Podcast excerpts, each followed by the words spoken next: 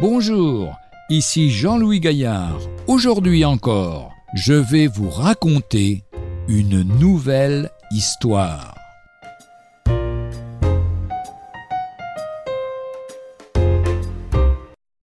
Témoignage lointain. Un jour que mon grand-père, chef du village, siégeait entouré de ses courtisans, un homme vint se prosterner devant lui, selon l'usage africain. Propriétaire de nombreux troupeaux, cet homme était connu pour pratiquer le culte des morts. Il était venu avec 8 vaches qu'il avait laissées là, à une vingtaine de mètres derrière lui. « Je suis venu dans un but précis, dit-il. Que représentent ces vaches ? Demanda mon grand-père. Elles sont à vous. Que veux-tu dire ? Elles sont à moi. Eh bien, elles sont à vous parce que lorsque je gardais vos troupeaux, j'ai volé un jour 4 vaches, maintenant elles sont devenues 8, donc je vous les ramène. » Qui t'a arrêté ? Nul homme, mais Jésus, lui, m'a arrêté. Voici vos vaches. Personne ne sourit. Le silence était tombé sur l'assemblée. Mon grand-père voyait bien que cet homme était en paix avec lui-même et qu'il rayonnait de joie.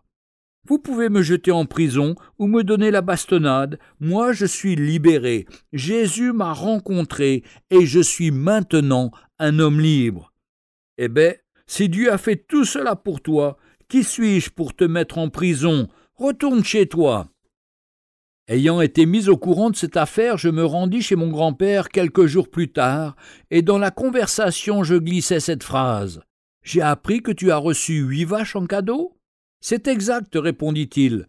Alors, tu dois être heureux ? » « Pas du tout. Depuis que cet homme est venu, je ne peux plus dormir. Pour connaître la paix qu'il possède, ce n'est pas 8 vaches qu'il me faudrait rendre, mais 100. » Le roi David nous raconte dans le psaume 32 son état aussi lorsqu'il réalise son péché. Heureux celui à qui la transgression est remise, à qui le péché est pardonné, heureux l'homme à qui l'Éternel n'impute pas l'iniquité et dans l'esprit duquel il n'y a point de fraude. Tant que je me suis tu, mes os se consumaient, je gémissais toute la journée, car nuit et jour, ta main s'apesantissait sur moi, ma vigueur n'était plus que sécheresse comme celle de l'été.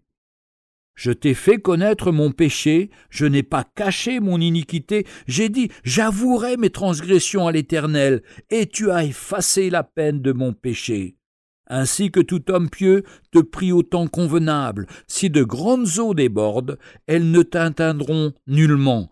Tu es un asile pour moi, tu me garantis de la détresse, tu m'entoures de champs de délivrance. Je t'instruirai et je te montrerai la voie que tu dois suivre. Je te conseillerai, j'aurai le regard sur toi. Ne soyez pas comme un cheval ou un mulet sans intelligence. On les bride avec un frein et un mors dont on les pare, afin qu'ils ne s'approchent point de toi. Beaucoup de douleurs sont la part du méchant, mais celui qui se confie en l'Éternel est environné de sa grâce. Juste, réjouissez-vous en l'Éternel et soyez dans l'allégresse. Poussez des cris de joie, vous tous qui êtes droits de cœur. Retrouvez Un jour une histoire sur www.365histoire.com.